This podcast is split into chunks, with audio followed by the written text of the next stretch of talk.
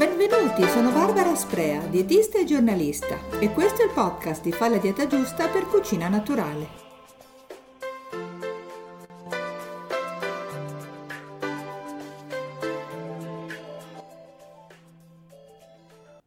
Per chi lo ama, e siamo in tanti, Gustarsi un bel gelato rappresenta uno dei piaceri massimi della bella stagione, anche perché in Italia in effetti non mancano delle ottime gelaterie artigianali e anche nella grande distribuzione ormai si trovano gelati confezionati più di qualità, con proposte anche gourmet e ingredienti selezionati. Tuttavia, anche se il suo aspetto è scioglievole, il gelato rimane un dolce, come una fettina di torta, e come tale può essere più o meno ricco di zuccheri oppure di grassi o di calorie. Perciò, specie se si ha il desiderio di mangiarlo spesso, può essere conveniente seguire qualche piccolo accorgimento per limitarne l'impatto sulla dieta giornaliera. Ma siccome, come ripeto di sovente, siamo tutti diversi, possiamo anche avere esigenze diverse a qualcuno possono interessare le calorie perché sta attento alla linea, a qualcun altro l'impatto sulla glicemia che tende ad alzarsi troppo, oppure c'è chi deve stare attento ai grassi. Allora, quelli che vi propongo oggi sono una serie di brevi consigli mirati alle esigenze dietetiche che ho citato e che ovviamente poi ognuno potrà personalizzare seguendo i propri gusti. E quindi cioccolato, fragola, limone.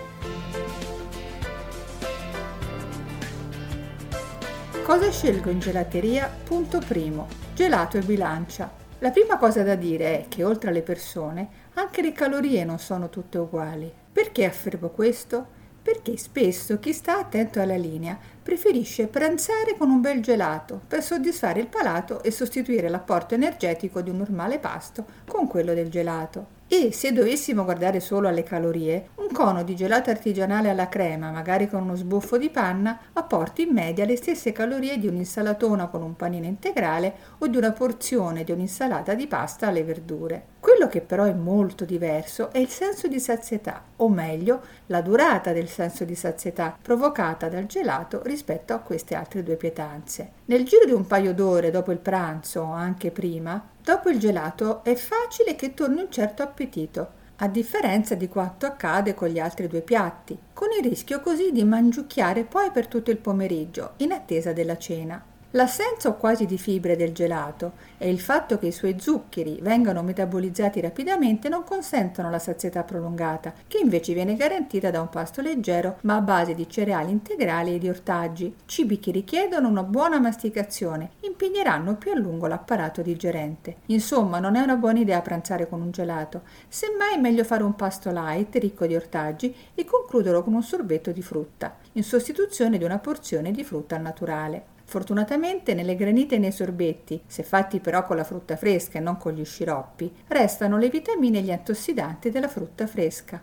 anche se si perdono un po' di nutrienti. Riguardo alle calorie è fin troppo noto che le creme, ancor di più se arricchite con una cucchiaiata di panna montata, siano decisamente più energetiche dei gelati alla frutta, sorbetti e granite. La differenza per una porzione può essere di 100-150 calorie almeno. Per fortuna nelle buone gelaterie ormai granite e sorbetti a base di frutta e non di sciroppi sono quasi sempre presenti e a questi si aggiunge spesso l'offerta di sticchi alla frutta, una versione 2.0 dei ghiaccioli, perché sono a base di frutta frullata e pochissimo dolcificati o anche senza zuccheri aggiunti, tanto da venire spesso proposti come alternative light. Infine, Tanto per dare un'idea delle calorie, quando capita di acquistare i gelati confezionati, meglio dare una controllatina all'etichetta. Se le calorie sono intorno alle 100, il gelato si può considerare uno spuntino o un filo più ricco, ma compatibile con la linea. Spesso ci sono anche i mini formati che restano in un range energetico accettabile, mentre alcuni gelati classici e famosissimi possono sforare di molto anche le 300 calorie. Non aggiungo altro, anzi sì. I gelati supercalorici non danno quell'effetto tonificante e rinfrescante che si cerca in estate, perché impegnano l'organismo. Al contrario, tutti conosciamo quell'azione tonificante e rigenerante di una granita di limone, digeribile e leggera. Infine, se durante le vacanze si ha l'abitudine di concludere le serate con un gelato, meglio cercare di ridurre l'apporto di carboidrati del pasto precedente, ad esempio rinunciando all'eventuale primo di pasta, sostituendolo con una porzione extra di insalata mista e al ristorante, in alternativa al dessert, scegliere una porzione di frutta fresca, come una fetta d'anguria, appagante e decisamente leggera e poi in gelateria restare sul leggero. Non va dimenticato che sono tutte calorie extra che non servono più all'organismo.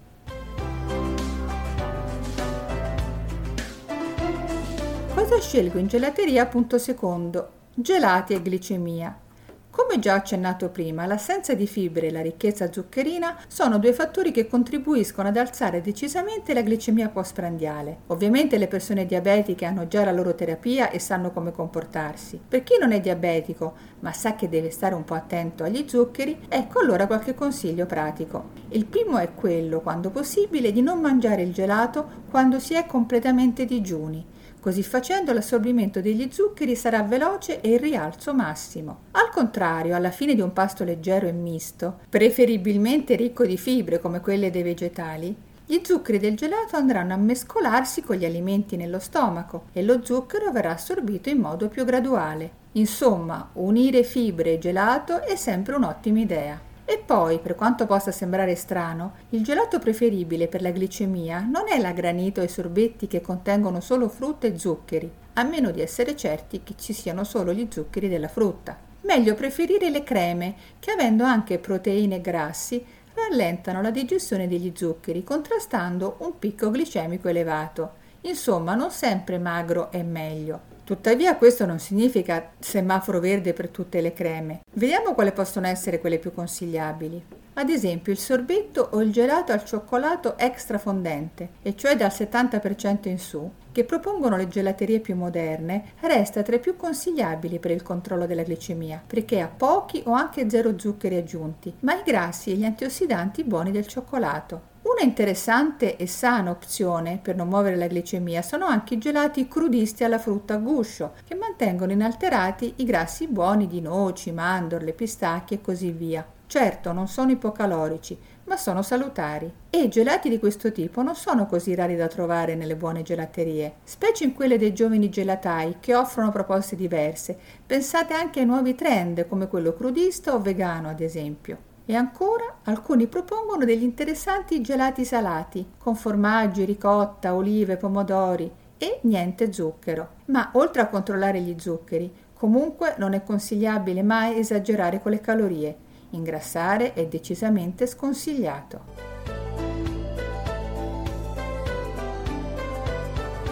Cosa scelgo in gelateria? Terzo e ultimo punto. Gelati e grassi. In tema di grassi, o meglio di chi deve tenerli sotto controllo per via del colesterolo e dei trigliceridi ballerini, e però non ha ancora bisogno del medico, i consigli appena dati sui gelati crudisti a base di frutta guscia restano validi. Come è noto ormai da anni, il consumo regolare di noci e mandorle e così via è risultato protettivo per l'apparato cardiovascolare e con un effetto positivo sui tassi di colesterolo. In altre parole, lo spuntino pomeridiano a base di frutta secca, che anche il medico può consigliare, ogni tanto si può sostituire con l'alternativa gelata, a condizione che siano gelati dove la frutta a guscio viene lavorata a crudo, in modo di garantire al meglio i suoi effetti benefici.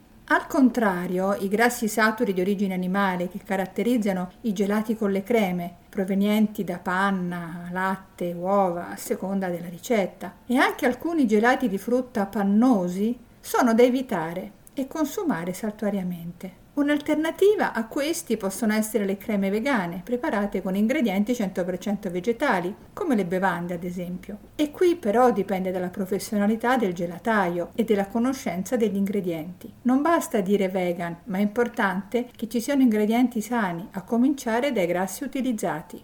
Come per il caso della glicemia, i sorbetti e i gelati con il cioccolato extra fondente, ancora meglio se a crudo, possono essere una buona opzione, pochissimi zuccheri ma grassi buoni e sostanze antiossidanti utili per la salute di cuore e arterie. Riguardo a granite e sorbetti di frutta, certamente l'assenza di grassi e la presenza della vitaminica frutta e il basso contenuto calorico li rendono alternativa molto interessanti, però, specie chi ha i trigliceridi alti, non deve esagerare con gli zuccheri semplici. Di conseguenza è sempre bene preferire i tipi senza zuccheri aggiunti, ma con la dolcezza naturale della frutta, come ad esempio gli stecchi a base di frullati ghiacciati dei quali ho parlato all'inizio. Concludendo, sia che si voglia restare in linea o controllare gli zuccheri o i grassi, forse il consiglio migliore è quello di diventare clienti di gelaterie qualificate, dove sia possibile trovare il gelato su misura per le proprie esigenze e per i propri gusti ovviamente.